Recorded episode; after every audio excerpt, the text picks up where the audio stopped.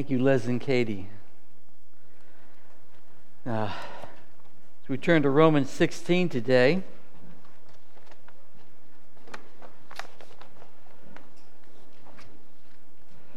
We're going to see that uh, doctrine matters.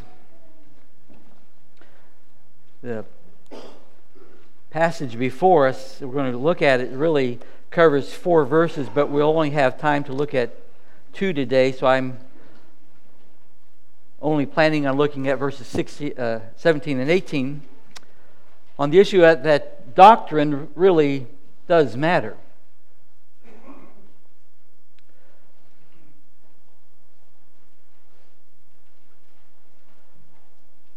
How important, after all, is doctrine? The doctrine is seen as something that is not all that exciting for a lot of people. In fact, many people think that doctrine is one of the reasons we have problems in churches. People debating over different issues and so forth. And why can't we all just get along and be tolerant of each other's view and accept one another and just say, well, I love God, you love God? Yes, well, then we're all okay.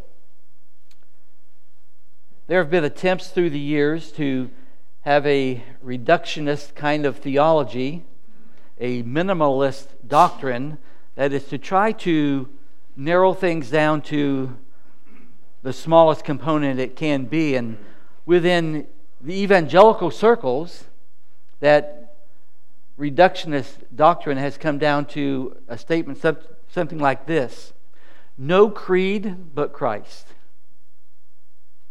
That is, the only thing that matters is Christ. The, interesting, the song that was just sung, Just Give Me Jesus. And uh, that is, in the way that the song was presenting it, certainly a, a true statement and. Uh, statement of our he is our all in all, our total sufficiency in Christ. But what happens is when we start thinking in terms of doctrine, like no creed but Christ, we, we find that we soon run into some issues. It sounds really good at the beginning. That is, no, no creed, no statement of faith, that means, no doctrinal statement other than Christ. I mean, didn't Paul say to the Corinthians, when I came to you, I came not wanting to know anything among you except Jesus Christ and Him crucified, right? So you can see how some people would come up with this kind of a statement. And uh, this no creed but Christ has been around for about 150 years. It, it recycles itself every 30 years or so. We, we see it again and again. I see it coming back. But here's the problem with that. Let's say we were to say that we as a congregation were to agree with this. We're going to have no creed, that is, no statement of faith, no doctrine, nothing else that we're going to say about ourselves. No creed but Christ. Okay. Who is Christ? Was he really God? Is he part of a trinity? Now you have to come up with a Trinitarian statement about who Christ is. Is he eternal? Well, what does that have to say about him? If he's God, then all the things you say about God, you understand the doctrine of God, the eternality of God, the omnipotence of God, the holiness of God, and all the things that have to do with God. A whole, whole bunch of theology goes into that if he is God. What would you say about his birth? no creed but Christ. Okay, what? How was he born? Was it? When are you shaved?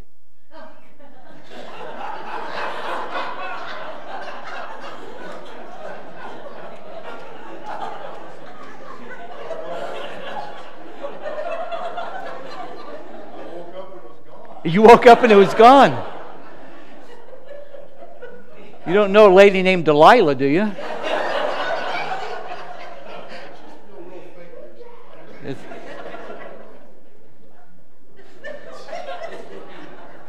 Okay.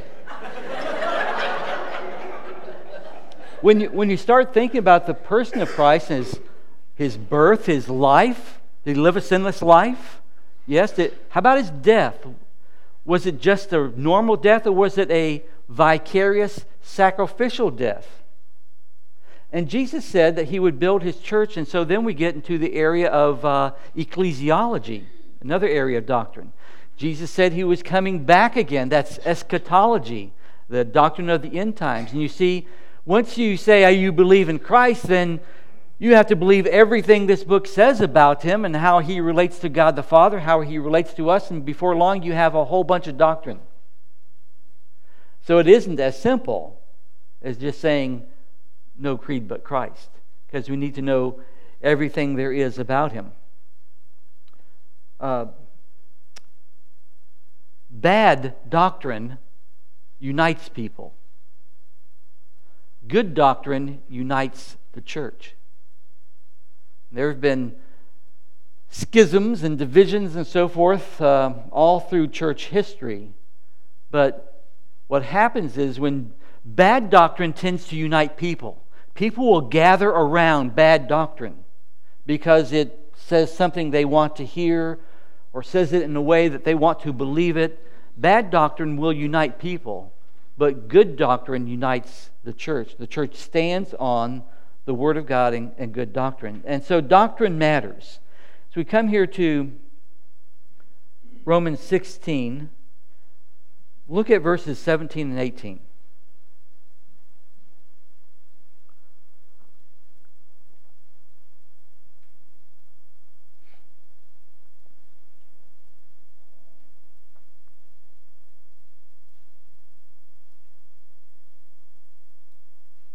Now I urge you, brethren, note those who cause divisions and offenses contrary to the doctrine which you learned, and avoid them. For those who are such do not serve our Lord Jesus Christ, but their own belly, and by smooth words and flattering speech deceive the hearts of the simple. Since doctrine matters, what should we do about doctrinally divisive people. Paul says two things in verse 17 avoid, uh, note them, and then avoid them. Note those who do that and avoid them. That's what you do with them. To note them means different translations uh, translate like this note them or mark them, like mark them out. Watch out for them Probably the closest is keep an eye on them. Make note of them. Keep an eye on them.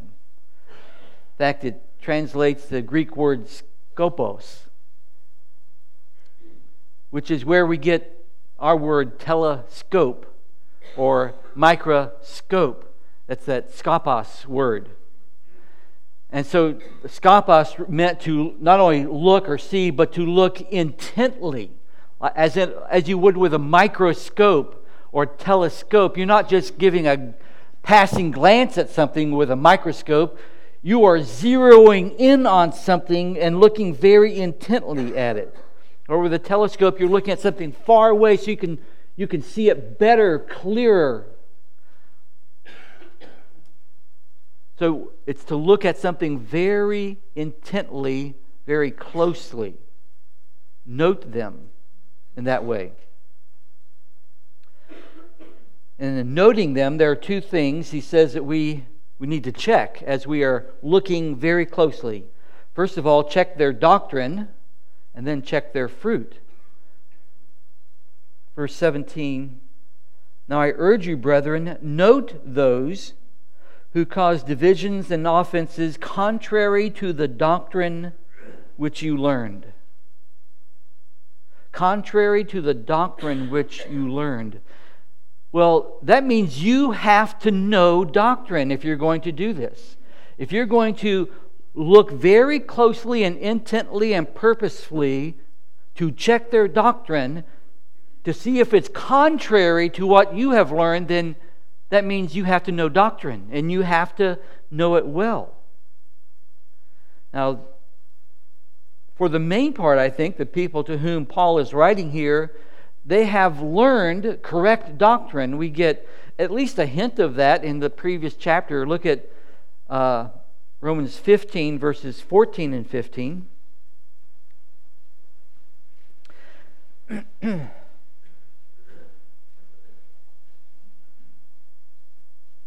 now, I myself am confident concerning you, my brethren, that you are full of goodness, filled with all knowledge, also able to admonish one another or to counsel one another. So they, they're already trained, wise in the scriptures, no doctrine, can teach it to one another. Verse, verse 15 Nevertheless, brethren, I have written more boldly to you on some points as reminding you because of the grace given to me by God. Paul is not tell, saying this is all new stuff to you. He's saying, I know that you know these things, but I am reminding you. So they have already been taught. We don't know by whom. Paul did not establish this church at Rome, um, but people who had been in other places like uh, um, Aquila and Priscilla were now at Rome, and Paul had taught them not only the previous training that they have, but all the that they have learned through this book of Romans up to this point that they now have as, as doctrine. They have learned good doctrine, and they are able even to admonish, counsel, instruct one another. Now, can that be said about you?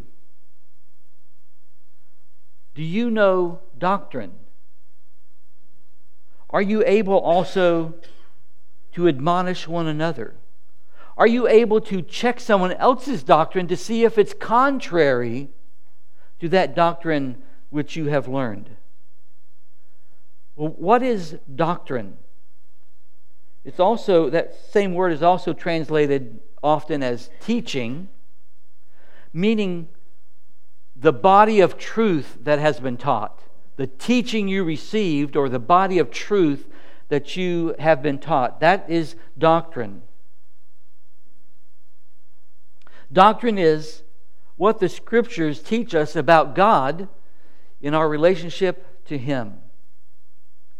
And so we go to the scriptures to get doctrine. As 2 Timothy 3:16 says that all of scripture is God breathed, given by inspiration of God, and it is profitable for four noteworthy things. And it is all scripture is profitable for doctrine that's how we learn about God and how we relate to Him. All Scripture is profitable for doctrine, for reproof, for correction, and for instruction in righteousness, that the man of God may be complete and thoroughly furnished unto every good work, so that you know the right things, so that you live the right things. And all Scripture is, is, is given by God, breathed profitable for doctrine. This doctrine teaches you the right way to walk towards godliness. It teaches you about God and how to live for Him. So it's doctrine teaches you the right way to live. It's also good for reproof. Well, what happens if you get off that trail? You, you veer from the path. Then the scriptures is good for reproof, it brings you back. It's good for correction, how to correct your errors and stay on the path and for training in righteousness, how to keep going towards godliness. The scriptures teach us doctrine. Another general term for doctrine is theology. They're, they're interchangeable words doctrine, theology. What is theology? Theos Logos, theology. Well, you know, you're used to the word ology from like biology, study of life, and so forth. So it's the study of theos. This theology is the study of God.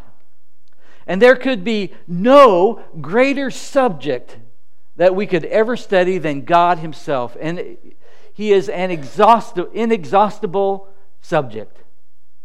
You can never fully know Him. And the more you seek to know Him, the, the more blessed you will be and the richer your spiritual life will be as you seek to know Him. The study of theology is foremost a study about God and how he, we relate to Him. Having right doctrine leads to right living. Orthodoxy, right doctrine, leads to orthopraxy, right practice, right living. we see that over and over again in the Bible. So, doctrine is important. You need to know doctrine. Now, many people come to this book looking for anthropology instead of theology. You know what I mean by that? Anthropology is the study of man. They want to know, in coming to this book, what does this book say about not God, but me? What is this, how is this book going to help me have a better marriage? How is this book going to help me have a better family life? Be more successful in business? Learn how to use my finances better? How is this book going to help me have victory over anxiety and insecurity? How is this book going to help me deal, deal with my fears? How is it going to teach me how to have joy? How's it going to teach me? You just fill in the blank. And people come to this book looking for answers for themselves. I want to know more about me and my life, and that's not what the book is for. This book is to teach you about the glory and greatness of our God. But here's a secret when you desire Him, when you seek that, when you come to this book looking for God and for His glory, you start learning how to live a life that will answer your questions about how to be in a right marriage relationship or family or how to have joy or how to have victory over anxiety and fear and how to have those things start coming as a consequence of looking for God, wanting to study Him. Jesus said, Seek first the kingdom of God and His righteousness, and then all those other things will be added to you. You see, that's the secret. You seek first God, His kingdom, His righteousness. And then you get the other things too. If you turn it around and you think, I, need, I want to seek the things that are of a concern for me first, and hopefully in that find God, you'll find neither.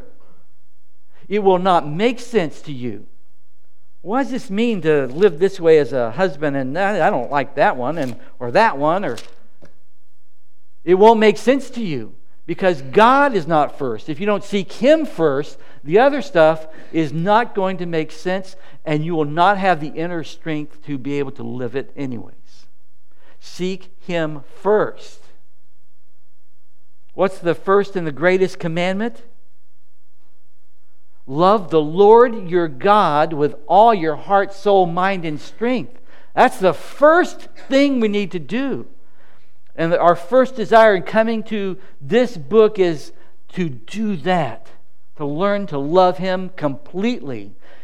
And the thing is, when we come to love Him with all of our heart, soul, mind, and strength, then we, we come to understand the other things in life as well. So, where do you go for theological training? If you, if you want to know God more, then how can you? Well, I have put on the back of your outline a list of some books. Um, some, some helpful books on doctrine and theology. There were a lot more that uh, we could have listed. I asked Pastor Jeremy for, for his recommendations of some, and I'd hope to have give you 10. I couldn't narrow it down to 10, so I decided to go with 12 and couldn't narrow it down to 12, and I held myself to 15 as a good, even number.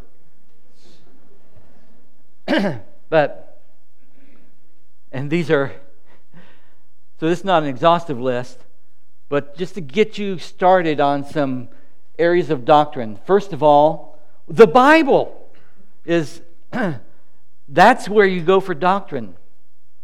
Um, it's fine to go to a bookstore and look for books on doctrine, but if you haven't already really immersed yourself in this, you, you've forgotten the, the uh, original source. The most reliable source of all doctrine is this book. Get to know this book.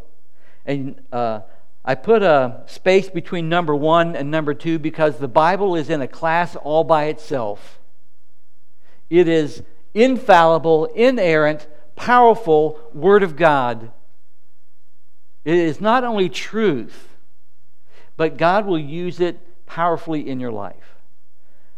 Now, God has also given us uh, men and women who can communicate uh, something about the Word of God, and, and here are some. They, these are not listed in any order of priority. Uh, Systematic Theology, that's the big blue book that we went through with our Tough Men training. Uh, then uh, there's a smaller version of that by Wayne Grudem, Basic Bible Doctrines, which is a good one to have. Basic Theology by Charles Ryrie, uh, still a, a, good source. Dug Down Deep is a newer book on theology that uh, Joshua Harris has come out with. Um, an excellent book, very, uh, very well written and um, uh, interactive. One of my favorite all time books, number six, Knowledge of the Holy by A.W. Tozer.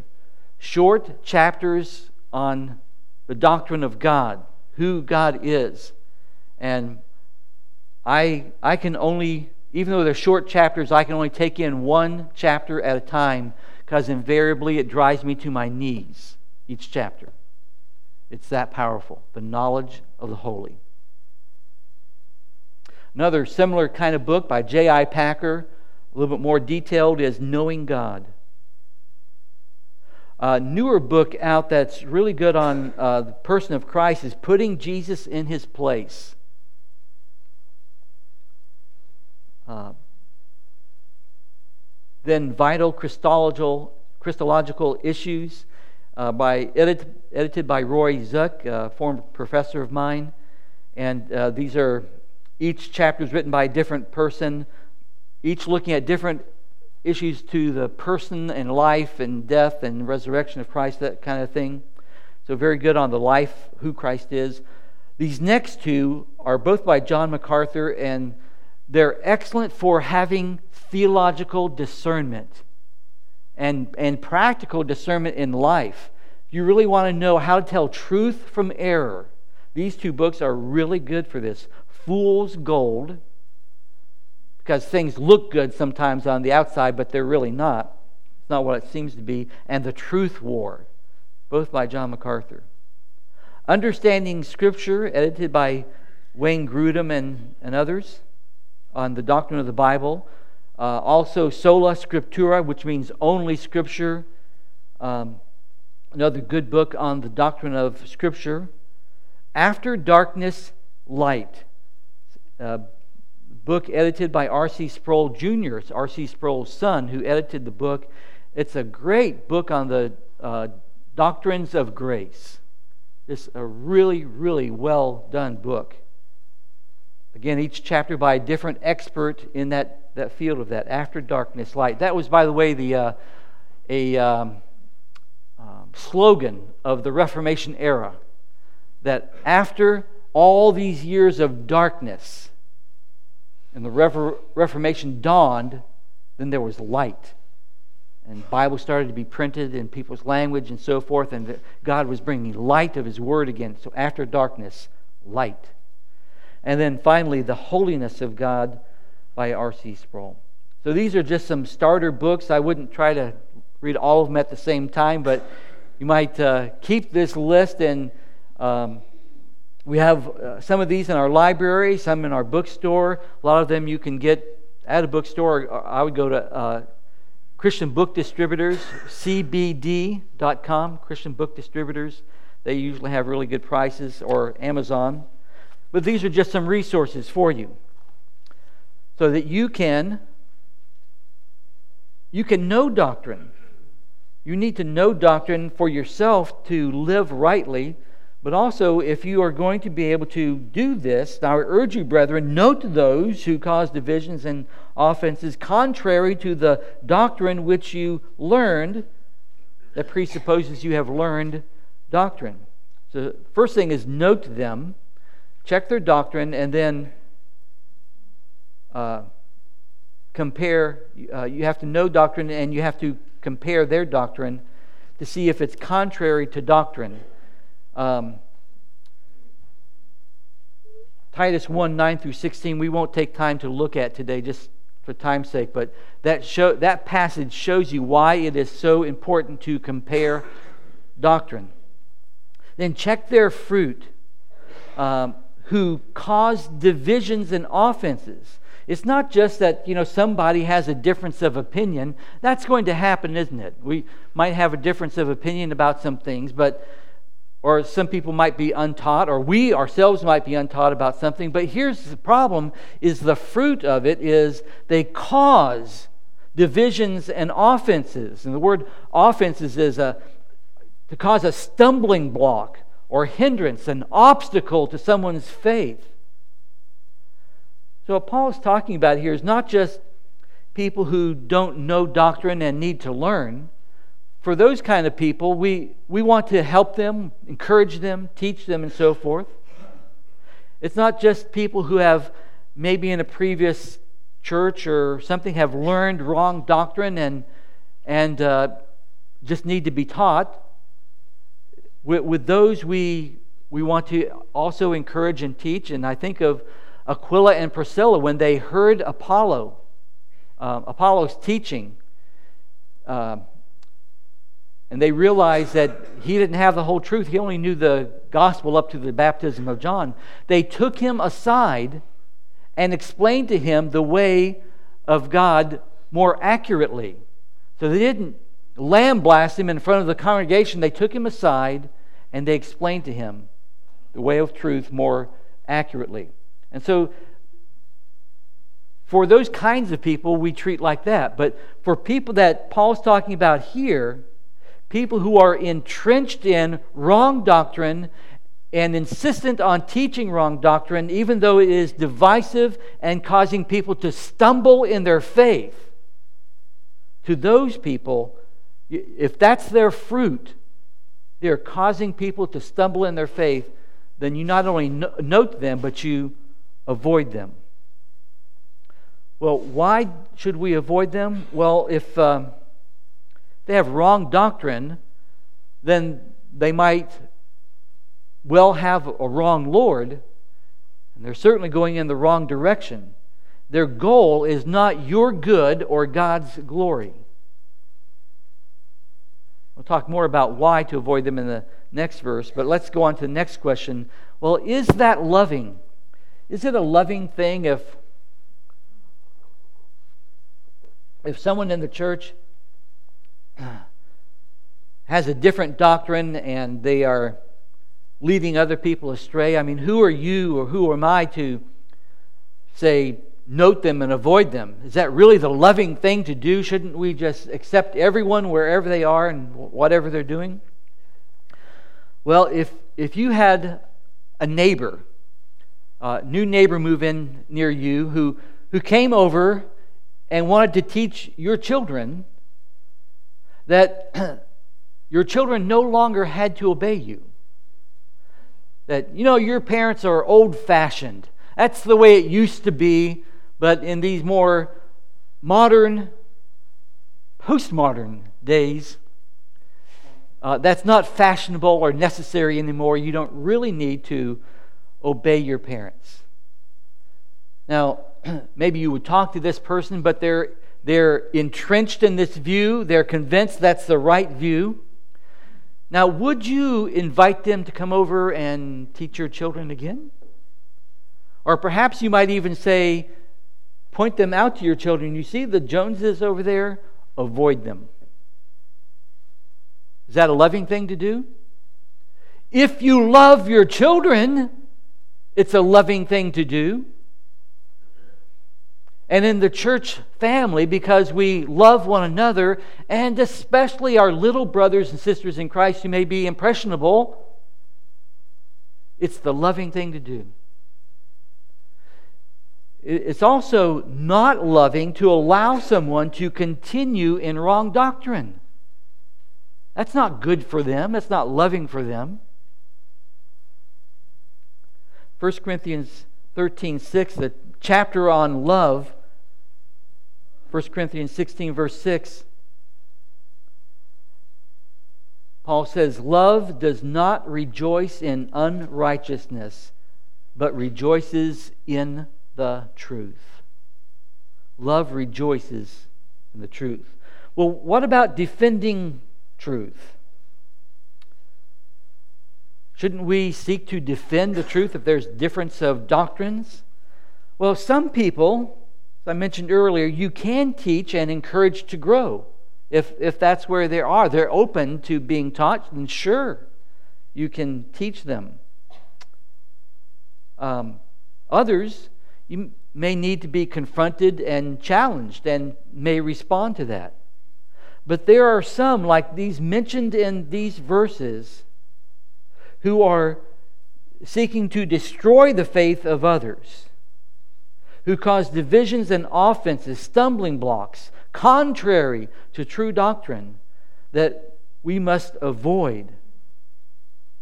The Bible doesn't say to debate such people or dialogue with them, but to avoid them, to stay away from them.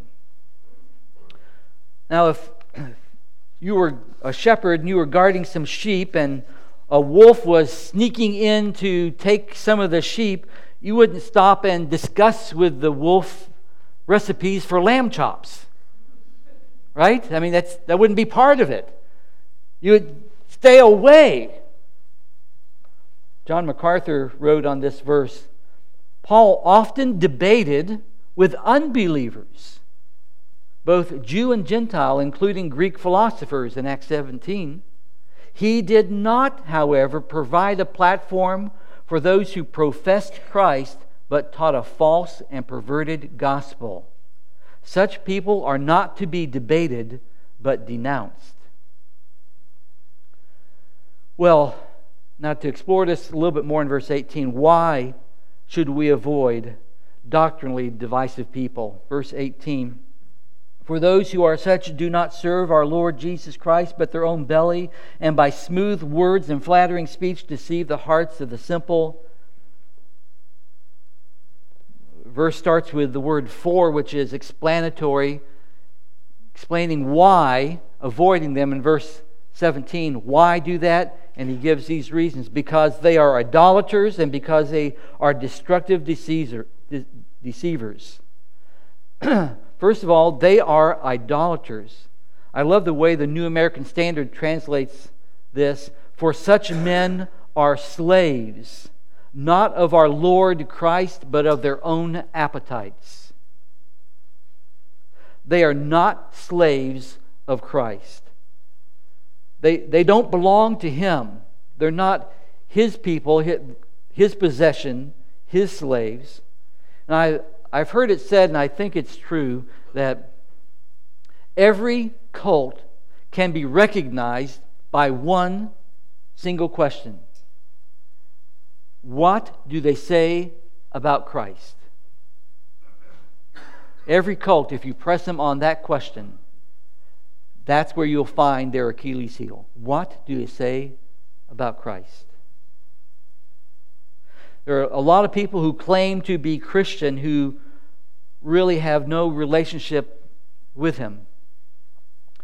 There are a lot of people who even want to serve Christ, but only in an advisory capacity. There are a lot of people who like the term, the name, Christ, but would uh, be repelled by being called a disciple. If you ask them, Are you a disciple of Christ? Are you a follower of the Lord Jesus Christ? You know, when Barna and these other people do these surveys and count how many people are Christians. Well, there's a surprising lot of number of Christians out there who have nothing to do with Christ. If the question was rephrased, I think, by Barna, whoever, are you a follower of the Lord Jesus Christ? Are you a slave of Christ? A lot of hands would go down. Because they are not slaves of Christ. Are you? Would you consider yourself a slave of Christ? We have the privilege of being both children, sons and daughters, and slaves of Christ. And both of those titles, both of those ideas are precious in their own right.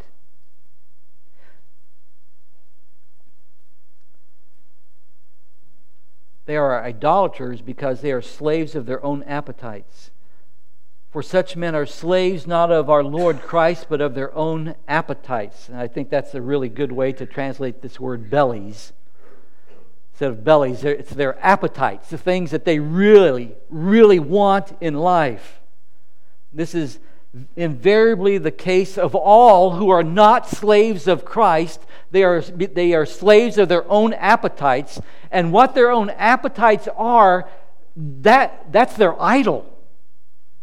Whatever they're seeking as foremost in their life, other than God, is the idol. Same is true for you. There's anything in your heart, in your life, you want more than God that is your idol. And that's what Paul is saying is the problem here. They're not slaves of Christ, but of their own appetites, the things that they want. Just a real quick technical note of a Greek construction here because some of the Greek students had asked this. There's a. Um, uh, the, the word order in uh, verse 17 is really strange. It goes, um, Note those who divisions and offenses contrary to the doctrine which you learned caused. And the word translated cause there is poiantos, which is a to do or to make. That connects back to the word those. Uh, you look at the, uh, those is accusative, masculine plural, and so is the participle cause, poiantos, accusative masculine, masculine plural. So those two connect. But the, the idea is that those who do who do that are they are causing, they are bringing about the dissension. It's always this kind of way. Look at Philippians chapter 3, verse 17 through 19.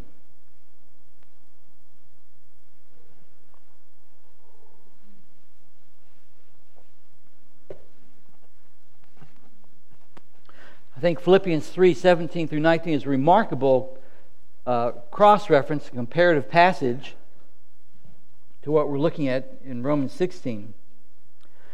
Because Paul starts out with something surprising in verse 17 of Philippians 3. Brethren, join in following my example and note those who so walk as you have us for a pattern. Here's the idea of noting those scoping them out, watching carefully those who are walking correctly.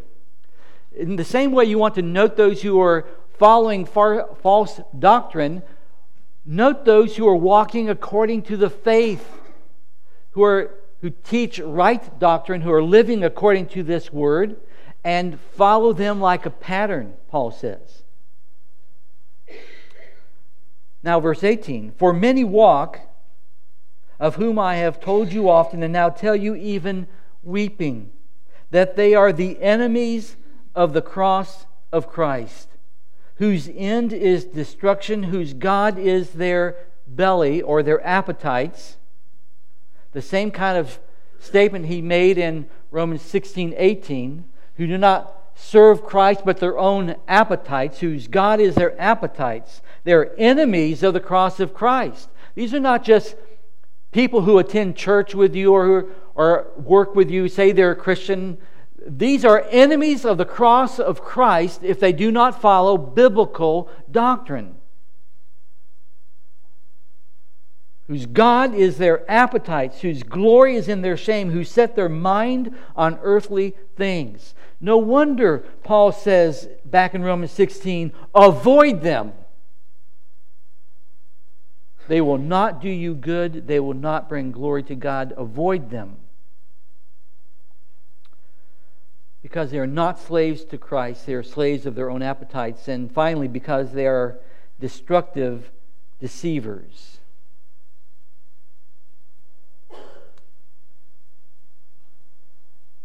They, verse 17, they cause divisions and offenses. In verse 18, for those who are such do not serve Christ, but their own appetites, and by smooth words and flattering speech deceive the hearts of the simple. They are destructive deceivers. As Jesus said in Matthew 7, beware of false prophets who come to you in sheep's clothing, but inwardly are ravenous wolves. You will know them by their fruit. And here's part of their fruit they deceive the hearts of the simple.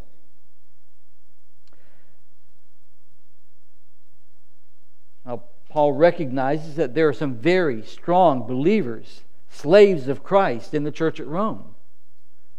He is not saying that they necessarily will be deceived, but we must look out for our little brothers and sisters in Christ. The term he used to describe them is they are simple, who will deceive the hearts of the, the simple. Also translated the naive or the unsuspecting. We need to guard our little brothers and sisters from heresy.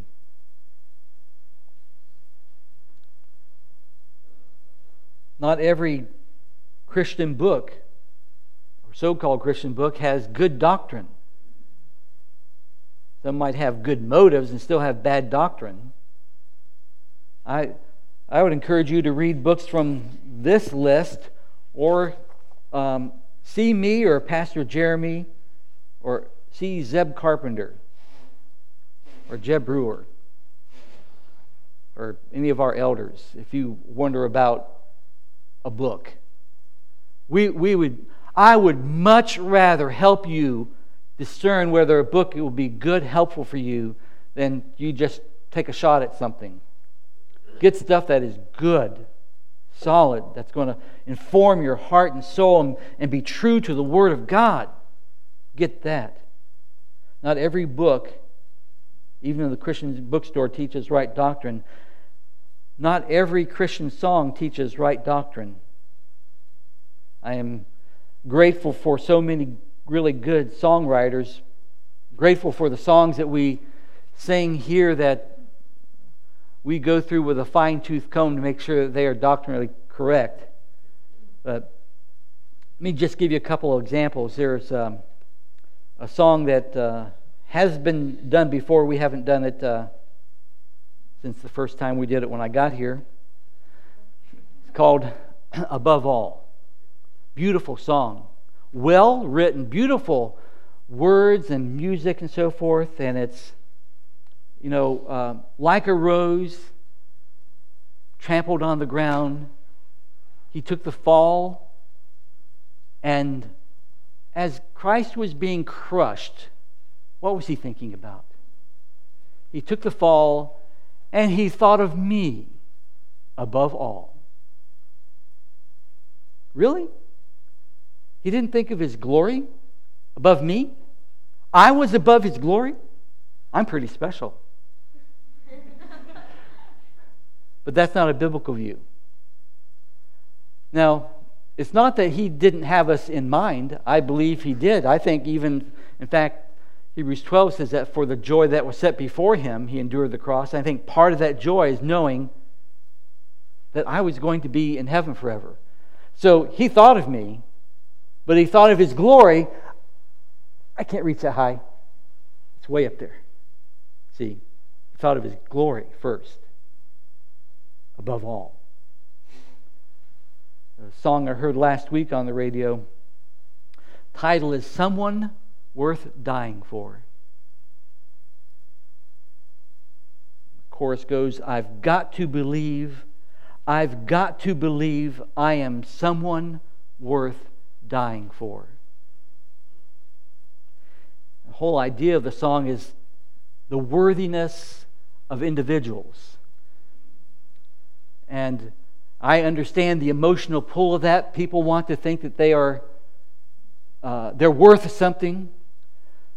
But when we come to Christ and we come to think about his sacrificial death for us, he didn't look down and say, Sherry, I think, I think you're worth dying for. So I'm, I'm going to do it. You're, you're worth it. Pam, not so sure you're worth it. or Steve. But it's not like God does that, right? He's not saying, some, or oh, you're worth dying for, you're not worth dying for. What he says is, you're not worth dying for.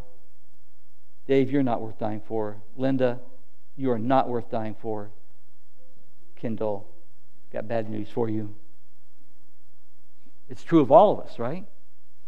None of us are worth dying for. He didn't die for us because we are worthy of anything. The great news of Christ is that He died for us when we were enemies of the cross. When we were doomed to hell, worthy of nothing, He died in our place that means a whole lot more to me than thinking that I'm somehow worthy. That though I am worthless spiritually, He died for me. All the glory goes to God then. See, I don't share glory with Him. I was worthy, and He, he saw that. That's good. And so He died for me. And no, He gets all the glory, right? all the glory. Doctrine matters. It matters when you're listening to a song. It's matter, it matters when you're reading a book. It matters when you're making decisions.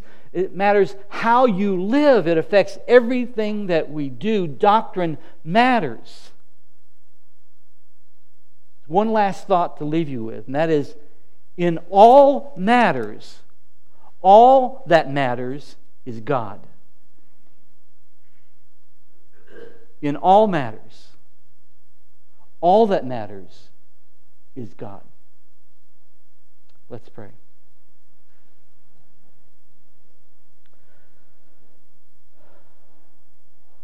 Lord, we um, ask your forgiveness for taking this area of doctrine too lightly and not um, not immersing ourselves enough in it because Lord, it is study of you and your glory and your worthiness. Lord, we want to know you more. We want to love you more deeply. We want to live for you. And all those things come as we, through your word, understand you better we, un, we know that it's by your Holy Spirit that you open our spiritual eyes to see, and we pray that you would do so.